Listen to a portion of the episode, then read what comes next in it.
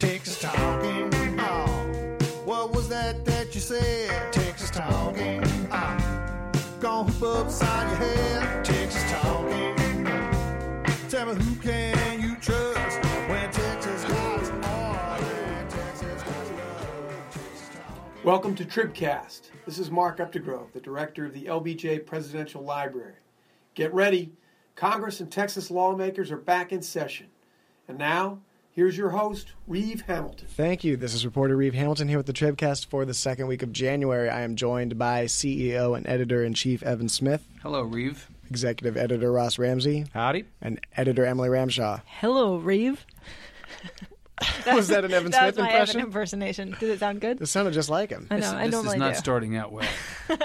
You mean because everyone's impersonating you? Oh, go ahead. Just- or because this is the second time we've taped the podcast today. we had yeah, some, you should have heard the first podcast. Boy, yeah. Due to some it technical was errors. awesome. We can just You play are- back as a 30 second beep. Everyone is That's getting the the second recording of the podcast. I think the hundred and first time we mentioned Matt Rinaldi's name, the thing broke. It was the Rosemary Wood version. That will be the lost Tribcast. the lost Tribcast that no one will ever see. That's right. Okay, but we're going to Here. from now on. We will pretend like this is the first Tribcast we've recorded since the Ever. start of the 84th Hi, legislative Reeve. session. How was your holiday? Yeah. Or something No, we like did that Oh, last don't week. Remember. No, this is just since the session started. So we're in the 84th session now, and we know who the speaker is. Uh, we have already done this in our first one. So who is it? We've marveled at Ross's you, are you going to keep? Are you going predictive abilities. You're going to keep flashing back to only three hours ago, aren't you? Yeah. Um, 128 to 19 um, is the way the House came out. Um, Joe Straus is the speaker again, and you know the opposition amounted to very little. Let, let's let's acknowledge that for all the talk of how Democrats were going to elect Joe Straus, he won with just Republicans. Right. Seventy-seven Republicans, won 80% more, of than, the more than right. enough to get elected. If every Democrat had stayed home and played Call of Duty or something. Do you think like they were all swayed by René Oliveira's seconding speech? Probably. Yeah, that was it. That was the one. That was the one that pushed them over the edge. I, I think that there's an interesting conversation to be had about whether Straus has been sufficiently uh, courting of the Democrats or whether he's taken them for granted. You know, the fact he, he knows that they have no better option, but I think he's actually done more of the former. I think he's actually made an effort to reach out to them, and it's probably been to his peril because in doing so, he's given fuel to the people who say he's not conservative enough. But if you lead, you have to lead both parties. You have to lead the whole state. you know, he won the speakership in the House when it was 76 Republicans and 74 Democrats, Yeah. and then two years later won it with the highest number of Republicans it's ever had, 102.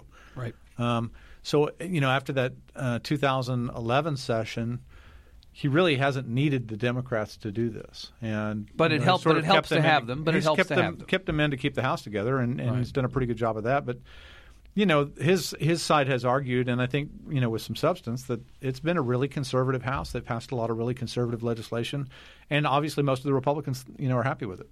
but there are 19 that are not. And uh, did they show their cards in terms of the uh, small size of their group, or did they make a big difference by I think it- actually casting a vote against the speaker? I think they proved that they're political pipsqueaks. I mean, you can get 20 House members to go out. Man.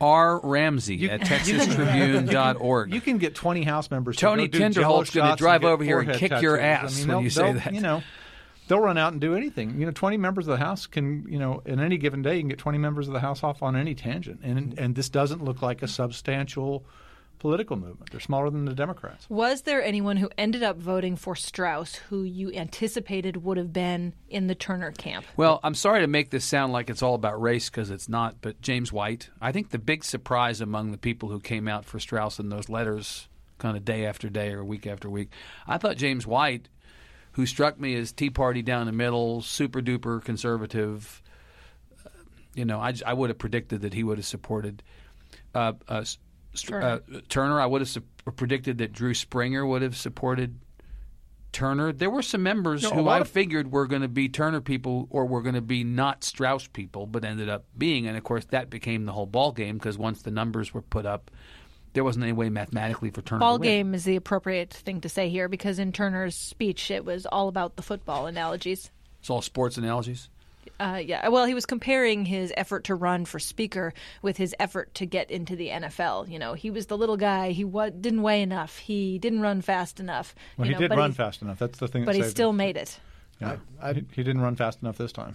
I don't think it was. I don't think it was his physical size that stopped him. Did from you being get an adequate sense of, of what he wanted to do at any point during this campaign? This was my one He wanted enduring to change Ross and I were things for the better. Ross and I were talking about my this enduring yesterday. frustration Yeah, they- was that Yeah. I don't think I understood by by the day of the vote what he wanted to do other than not be Joe they, Straus. They never explicitly gave a rationale for a a change and b if there was going to be a change why he was going to be the guy you changed to. Right. well, and specifically what the change would be. I mean, rationale for a change is one more thing. conservative. Why But him? How But could then- you get that much more conservative than this House has already been? Well, they you know there are a couple of issues, you know, a few issues that didn't pass the House last time. That also, you know, a couple of issues didn't pass the Senate. last time. vouchers, for instance. Mm-hmm. And and some of the conservatives think that a truly conservative House, in their eyes, would pass more conservative mm. legislation. Well, so than to, this one to that And point, blame as, Straus for that. to that point, as you know, because you were there, I had Matt Rinaldi, Linda Koop, and Celia Israel this morning at the Austin Club, three of the new members of the House, talking about the session. And I asked Matt Rinaldi about a couple different issues. Vouchers came up, and I said, "Do you think you have the votes to pass the vouchers bill?" Because last session you had close to the same number of Republicans, and you couldn't get the bill passed. And his response was, "If we can get the bill to the floor." And he said that two or three different times about two or three different issues. And it occurs to me that that's going to be the conversation. And it has been the conversation if you've been listening, which I thought I was, but I'm now beginning to see it over my shoulder all along. Your eyes have the been argument, mm-hmm. suddenly my eyes have been The argument against Straus has been that Straus somehow deliberately, through kind of a, you know, we, we want to Sneaky keep these guys, stuff, right, right. or incompetence, somehow bottled up legislation. E. Smith at Texas. Well, Virginia. I'm just articulating their case, not my own, that somehow Straus bottled up legislation over the course of the last three sessions that, but for his handling of it as the leader, would have gotten to the floor, would have had the votes, and would have passed. That's going to become the argument. So the chant up until the speaker's race or the vote yesterday was, we want a record vote. What I think you're going to hear now for the next 139 days or so is, let let bills come to the floor. Isn't a record vote wasn't a record vote at this point more of an embarrassment than anything else? No, they wanted transparency on who voted for Straus uh, and We who should didn't. say we should say it was the first record vote for speaker since 1975. Right. And I understand that they want to be able to hold people accountable, you know, the folks who really wanted a new speaker here. But at the end of the day, the numbers were so pathetic that it only ends up, I think, making them look weak. Yeah, this is one of those things where you know if this had been you know back to baseball, if this had been a little league baseball game, you would have called a mercy rule at some point. Yeah, but the flip side of it is that within about 10 minutes, Michael Quinn Sullivan and team had emails going out Right. into the districts of the 77 Republicans who voted for Straus. And they said, look, you're, I mean, I saw one that had been shared with me that was Paul Workman. Paul Workman, the state representative Republican from, from Austin. Your state representative, Paul Workman, voted for Joe Straus. So basically, Paul Workman owns the vote and the byproduct of this session led by Straus in the House. So if things don't go the way that you want them to go from a conservative legislation standpoint, Paul Workman owns that, and therefore you should vote against Paul Workman. And I assume these went out to the to the all all the districts. Although there seems to be a growing So a record vote made that possible. There seems to be sort of a growing willingness to push back at scorecards and this sort of vote tracking. Uh, you know, I, Straus had a big applause line in his acceptance. Is it an acceptance speech? In his post-victory speech, Right. And it was the strongest thing he'd said publicly, I think, on this particular issue. You know, pushing back at the at the groups who seek to divide us, divide the Republicans. The, you know, the remark he made specifically about the scorecards, which was a direct line. You know, Right. on Scorecard, the only scorecard that matters Empower is Texans the vote of crew. 27 million Texans. He was going after those guys, and and that's not. And let's give Straus an acknowledgement here. That's not been in his character politically to do mm-hmm. that. It was a little bit unusual for him to step Got a out like standing ovation out of the House too. Um, and the other big line was, "You cannot govern this House if you divide it." You know, I think that that a lot of uh, Republican lawmakers were were running scared last session when they were fearing they were going to get primaried. You know, they felt like they had to be really careful how they spoke and, and the way they voted. But I think also there's been sort of a band of brothers thing going on since then, where they've all been sort of getting together and saying, you know, we don't want to be held hostage here. You know, uh, let's let's show that we're aligned and, and that we can knock this speaker's race out of the park. I, I think, though, that that's an interesting conversation in and of itself because there's been a way to do it and a way maybe not to mm-hmm. do it. The way to do it has been to simply not get distracted by all this chatter outside and just do your job, win win the speaker's race the way you win it. Um, just do things and don't don't react. Don't give these guys oxygen. The way that's been criticized is to take these guys on directly and by doing so elevating them. You know, the Jason Villalba, Matt Rinaldi uh, debate in quotes over the speaker's race uh, up in the Metroplex a Right. couple of days ago, I'm not certain ultimately helped And- Anyone and- really? I'm not Well, certain. honestly- I'm not certain actually that anyone and like really who noticed. even noticed? Yeah. Well, I noticed. You noticed. well, you That's spend two. a lot. You spend most of your waking hours on Twitter. That's why you noticed. Well, now you've outed me. That's right. Um, but I actually think there was a conversation about whether the, the, the idea of engaging this side that was seeking to tear Straus down and to tear down a certain kind of republicanism was ultimately a worthwhile thing to do or produce any me- meaningful results because in engaging that side, you basically make them a worthy opponent. And a lot of people in the House, quite frankly, don't think of that side as a worthy opponent. I think they started to regard them as bullies, and they decided to show how strong the bully was or was not. And the bully's not very strong. I was imagining if Garry Trudeau drew a cartoon of the legislature like Doonesbury, that Villalba would now be a disembodied pocket square just hanging around. um, and, you know, I think the problem re- really for the 19 and the problem for the people with them is you own your vote. I mean, just as the people who voted for Straus own their vote, now if Straus elects to be a benevolent speaker and not punish them, they still know that at any time, you know, he could That you know, smite them, and he might put them on a committee that you know meets in Yonkers, you know, or something like that I, twice. a I think their hope session. here is. I think their hope here is that this is the Alamo, and that you know when Straus is gone, that this faction of the Republican Party can, you know, from the organizational roots it's building now, build something to take the House. I don't know if the state's still going to be in the mood for that. Then it's clearly not in the mood for that now. Could somebody other than Turner have done better? Well, here's the thing in the House. You know, when the House senses weakness in leadership, there are 150 alphas over there who want to be speaker and who look in the mirror when they're shaving or putting on their makeup every morning, thinking that they're seeing a future president of the United States. If they sense weakness, they will go after it, and nobody was going after it. Was You there could- any weakness you to be could- sensed in this case? Probably not. You could tell that there that the Straus speakership was not in trouble by the fact that none of the usual ambitious politicians in the mm-hmm. House were sniffing around. You know, they had to re- names. somebody outside had to somebody outside had Come to come on. in. Well, I mean, any chairman. I mean, you know, you could go through the whole list of chairmen and say, you know, any of these people would love to be the Speaker of the House. When Tom Craddick got in trouble, there were all of a sudden six or seven names floating around. Of it could be this one. I hear this one's talking to people. At no point did There's you no hear more chatter names. like that Yeah, this right. time. And in fact, Scott Turner um, was arguably recruited from outside the House, not inside the House, from Midland. from Midland, Texas.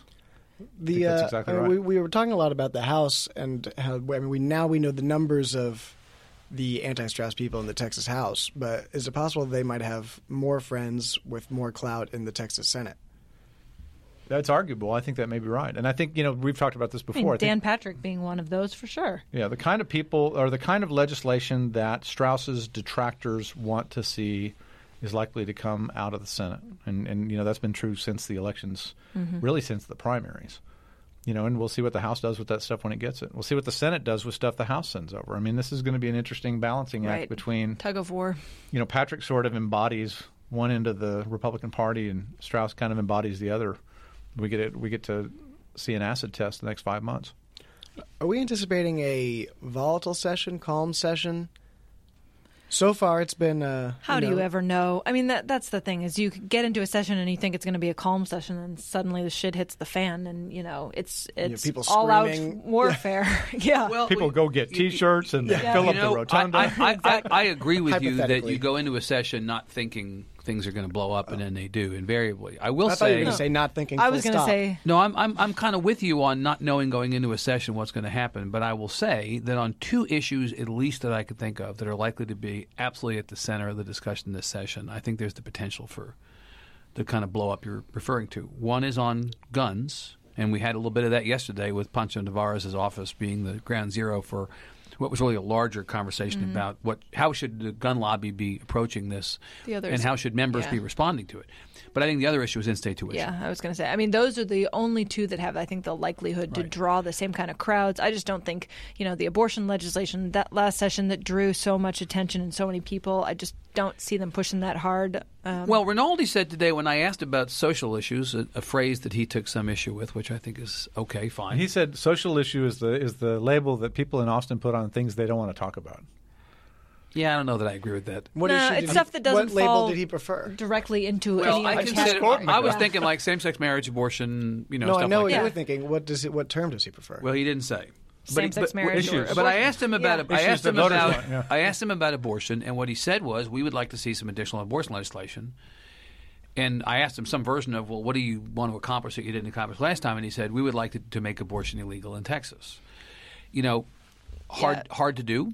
Um, don't know that the body will have a stomach, even with the new composition of the legislature. already will have a passed the stomach trigger bill, for didn't we? It this. is still constitutionally protected. right. Um, That's I right. have a hard time believing that abortion comes back up in any meaningful way. they're there, not there gonna may want- be appetizers rather than entrees. They are not going to want this the shit show, for lack of a better term, that they got last session. I mean, and I don't think same-sex marriage has much traction in this legislature right now. plus all that movement is in the courts right now anyway. Right, and so I think they're just going to be sort of watching but I think in-state tuition is an interesting one, that one for sure. and Well, I really but- and I really think the gun stuff is Yeah, rising. let's up get back to the gun stuff because that's what charts. was so high profile on day one. On day one, you had, uh, I mean, uh, this sort of the, the only non ceremonial news to really come out of day one was this video of these uh, It's the open, carry. open guys, right? carry folks, yeah. advocates in uh, Poncho Nevárez's office trying to get him to commit to voting for open carry laws, and he said no, and then they refused to leave his office, and he had to sort of kick them out. encourage them to leave. And now there's was a, a a discussion sales of uh, approach, right? panic of panic buttons in offices. Is that right? That came up today.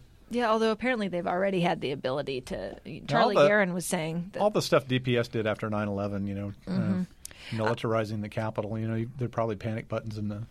I just think you know it was a weird scene to have. You know, you had all these families running around, all these kids running around, and then right outside the Capitol, you had you know uh, 3D printers that were actually making uh, pieces of firearms. Um, and you know, I think there were some some families, in particular, some lawmakers' families, who got pretty upset by it, unsettled by it. So it was. It was uh, an interesting. and you had disagreement within the open ca- pro open carry groups about exactly how they should be going Right, what about the strategy getting their message was. out. You know, Yeah. The the general rule is cupcakes work better than chest thumping. You know, this when you're Sid when, Miller when, thing? When, Yeah. when you're making when you're It making sounds like sales, well, Sid maybe Miller so. Yeah, right. if you're making trying to make a sale in the capital, you know, as Emily has said, bring cookies. Maybe you smuggle a, a, a bullet in in a cupcake or something like that, right? Something like cupcakes. The John Malkovich movie. Here we go. Look, the the open carry versus constitutional carry question is one that is not yet resolved as far as the session goes, and there's probably a greater likelihood, based on what people are saying, that open carry is more likely to pass than which would be You wanna- you wanna this is, explain this what is the the, issue difference of whether? I, when I'm carrying a gun openly, I have to have a license mm-hmm. as open carry, or no license because Versus it's already the in the Constitution is I my constitutional license. right to you know carry this thing around. And then adding one more is the whole debate over campus carry, where we've had Admiral McRaven, the new uh, UT system chancellor, has basically come out against Guy knows his way around it. a gun. Yeah, a guy who clearly has spent some time with. I know that it's not common for us to praise you, Reeve, on this podcast, but let me say that interview with McRaven last week was great. Oh, I, And, I uh, enjoyed it thoroughly. It was really wonderful, and and the open carry stuff was interesting. You know, he's a guy new to his job, knew enough that he said on in-state tuition. I don't know that I have enough facts to venture a, a, an opinion, but on on guns on campus, oh, he had enough facts. I, the question is after the first legislative session if he's going to want his guns back. Well, he may. It's uh, of, of course you know you could see how it could set up though as a nice sort of bargaining chip. You know what they did last session was they couldn't move campus carry, so at the last second they suspended the rules and passed a bill that didn't actually change anything that allowed guns in parked cars on campus parking lots. Um, so if there there seems to be a big push this time on open carry that becomes too hard, it's easy to see how oh okay well we'll give you campus carry becomes a sort of like well we'll give you this little piece. Yeah, except this ties into the whole debate over local control. That's not really local control. You know, we had uh, uh, in the last couple of sessions when campus carry came up as a, as a live bit of legislation, you had college presidents and campus police Universities and- come down here like crazy and oppose it. I don't know that there's a single. There probably, having said that, there probably is one, but I don't know that there is a single uh, college administrator at one of the public universities in Texas or campus police chiefs who believe this is a good thing. I think there are some that won't oppose it. Well, but I don't think It's anybody not is the out. same as- yeah. there's, and the opposition for it is overwhelming. and it's already allowed on private campuses, right? Or they can regulate. Well, it somebody said the other day, Joan Huffman, I thought, said to me the other day that she thought there was some. the state, when they were doing the campus carry that, stuff, um, private versus- decided not to, if they were going to try to require campuses to allow concealed handguns, they were not going to regulate private campuses. Mm. So they, you know, they're they'll, they're still self-determining. The state campuses are arguably, you know, agencies of government, and so the government ought to be able to set their. I, I think what they're saying is, look, the fact that private colleges don't get dollars from the state, notwithstanding, they're still subject to the same Second Amendment of the Constitution Right. that the rest of us are, and you know, and uh, they they view they view uh, the campus carry advocates view this as really not about local control. They view it as about the Constitution. Yeah, but of course, local controls. I mean, I think was we've discussed on previous issues is a totally within the eyes of the beholder, right? I'm, as I'm long for as it. the and local, It's- I'm for it case if I ca- agree with what you case by- decide. It's total case by case. It's like you know, you, you either want everybody to determine how they want it to go, or you think that on various issues that everybody determining how they want to go creates a patchwork of laws that make the state, you know, a hard place to, to work. You know, Right. Greg Abbott's caught on this right now. And Ab- Abbott just gave a speech at the TPPF conference where he said that you know we can't let Texas be Californiaized, and Right. the way that's happening right now is all these cities passing fracking bans and Right, so uh, he came out against bans. fracking I mean, ban and he came out plastic against the bans. bag ban. You know, fracking bans are the ones that triggered this, and it's kind of interesting. The state has never been able to pass an, a smoking ban. It's never been able to pull it off, and so cities have done it, and conservative cities have done it. You know, there's city ordinances all over the state. That's one of the local control things. I mean, th- uh, this is complicated, and, Well, have, and uh, the, the cities really want to be self-determining, and the state wants uniformity, and it's, I think it's you quite know, a the, fight. the, the implication there's a policy implication on things like fracking bans and bag bans, but then there's a revenue budgeting implication. So the state has over time gotten out of the business of paying for certain things or has declined to put money in to pay for certain things. So in 2013, Julian Castro, then still the mayor of San Antonio, orchestrated this eighth of a cent sales tax increase to fund 22,000 fourth, four-year-olds full day yeah. pre-K. So they go to the voters, and the voters approve it, and so it goes in. And part of the reason that he did that was because the state had said basically, we don't have the money to do pre-K, and so local communities took it upon themselves. I, I think this is a very interesting question in an era of tight budgets and booming populations, where cities and counties are having to bear the responsibility for providing services, not just education, but across the board, to the people who live there. And the state's saying, we're not going to do it. And the counties and cities saying, fine, then we're going to jump in and try to get it paid for ourselves. It's the same thing that's actually the conversation that started around expanding Medicaid with cities and counties saying, could we negotiate with the feds ourselves? Hey, local control, uh, you know, to draw down some of these Medicaid expansion dollars. You remember John Carona attempting several different sessions to get. I remember John Carona. Remember him? Several different sessions to uh, to try to get some kind of local control on transportation stuff, and it was never Right. a, a Mm-hmm. Right. There, there was this legislature idea didn't if- like that very much. If the legislature won't do a gasoline tax or index a Right, gasoline but tax, maybe maybe, North you could do it Texas on a local option for local roads, and everybody went nuts. kind of seems like the state should be happy to have the responsibility taken on by cities and counties because it uh, gives them free berth to wide berth to stop paying for stuff. Well, there there are some issues where you know you want to have a uniform law. You know, um, Representative Bell filed that bill that basically would eliminate salary and benefits for any government official, city or state that tried to incur- enforce same-sex marriages. Now you know I don't like to text while I drive because that would be wrong. Mm-hmm. But now in the city of Austin and in the city of San Antonio, there are severe restrictions put on whether you, your fingers can touch a mobile phone. this is this is Evan Smith of Yes, WeavingLandRover.com. Right, exactly. Are you licensed to lobby?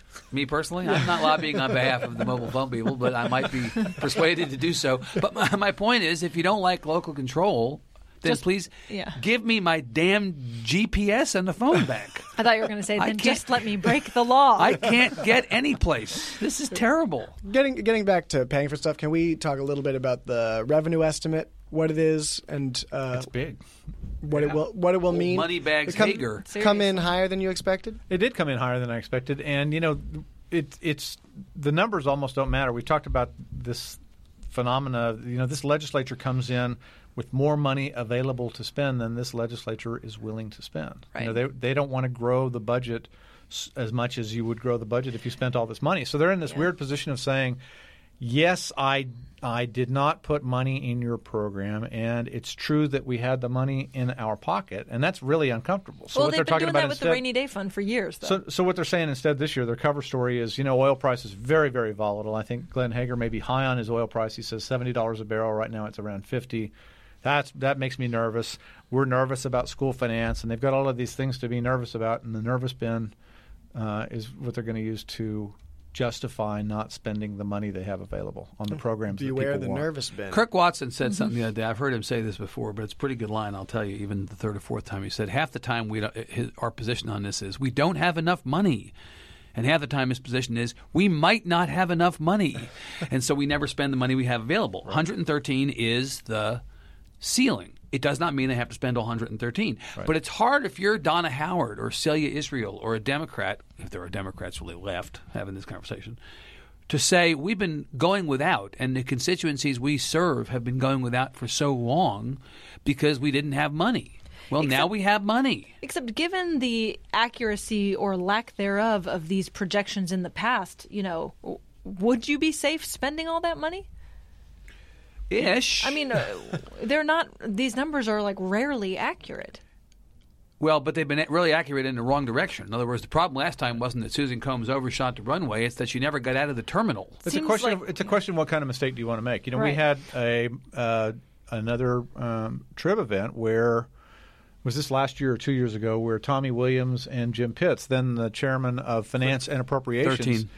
each said that the 2011 cuts to public education, about five billion dollars of cuts, would not have occurred had the revenue estimate Been accurate. Been mm-hmm. accurate. I think Because- Speaker Straus said some version of the same thing. Right. So what they're saying is, you know, the mistake wasn't that we got into a situation where we overshot the runway. The mistake was that we got into a place where we couldn't provide the level But- of education we wanted to provide. But it's like the Price is Right rule. I think you'd always rather come in under than over. The- the- the- but But the- you can the- choose to come in under if you have c- correct. if you err the wrong way on the estimate. Mm-hmm. I, I think, though, th- this is a, just one example of why this matters.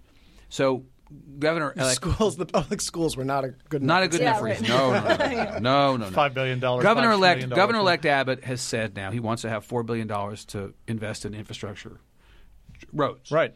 The ballot initiative last November was going to put a billion seven in, and he'd only have to find two point three.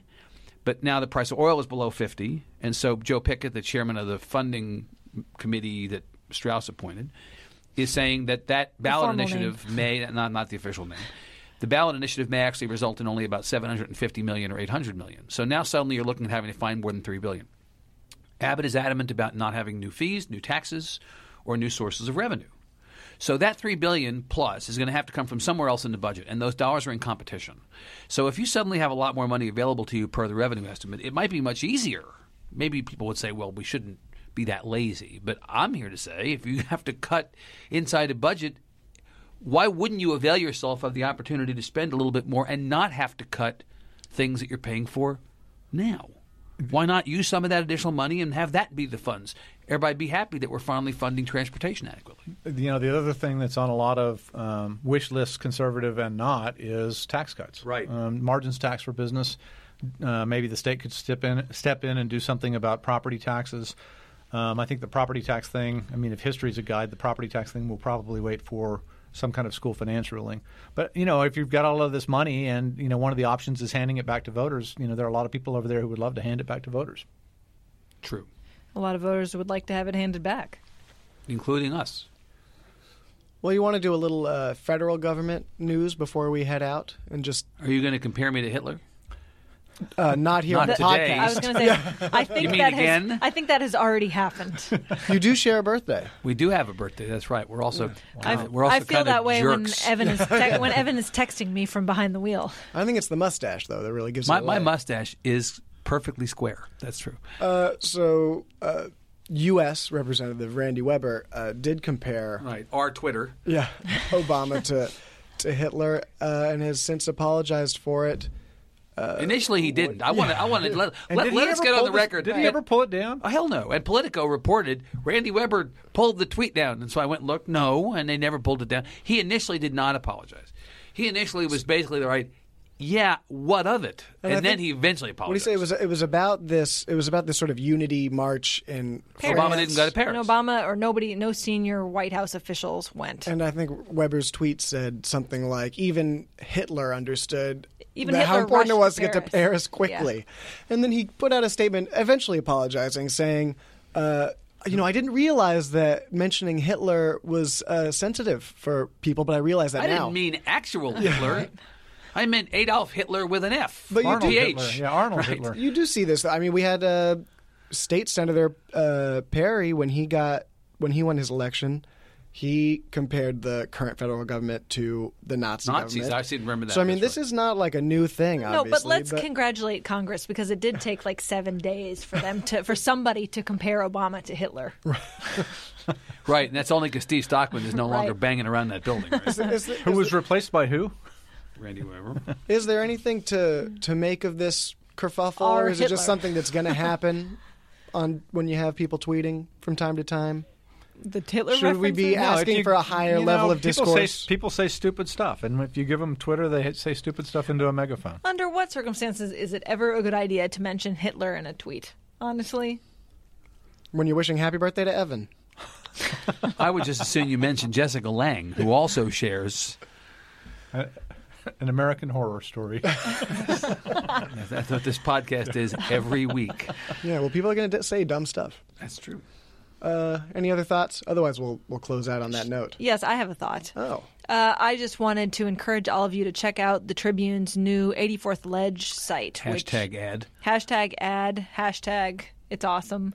Uh, but basically, check in it out while you drive. That's what Evan does. Yeah, right. Exactly. Seriously. I think he did that In fact, today. I'm driving right now. But instead of it, it does have the bill tracker and have the legislative live stream like uh, we do every session. But it also has these really neat curated hot lists of the bills that reporters and, and bills and issues reporters think you should be watching at any given moment. Uh, so it's There's great. pictures of our faces on it. Check it out. Is it that- is it that txlege.texastribune.org. cheesecake picture of you that you put up on the site recently? That Yes, it's. Yeah. He doesn't look like a cheesecake. He looks great in that picture. Fifty Shades of Reeve.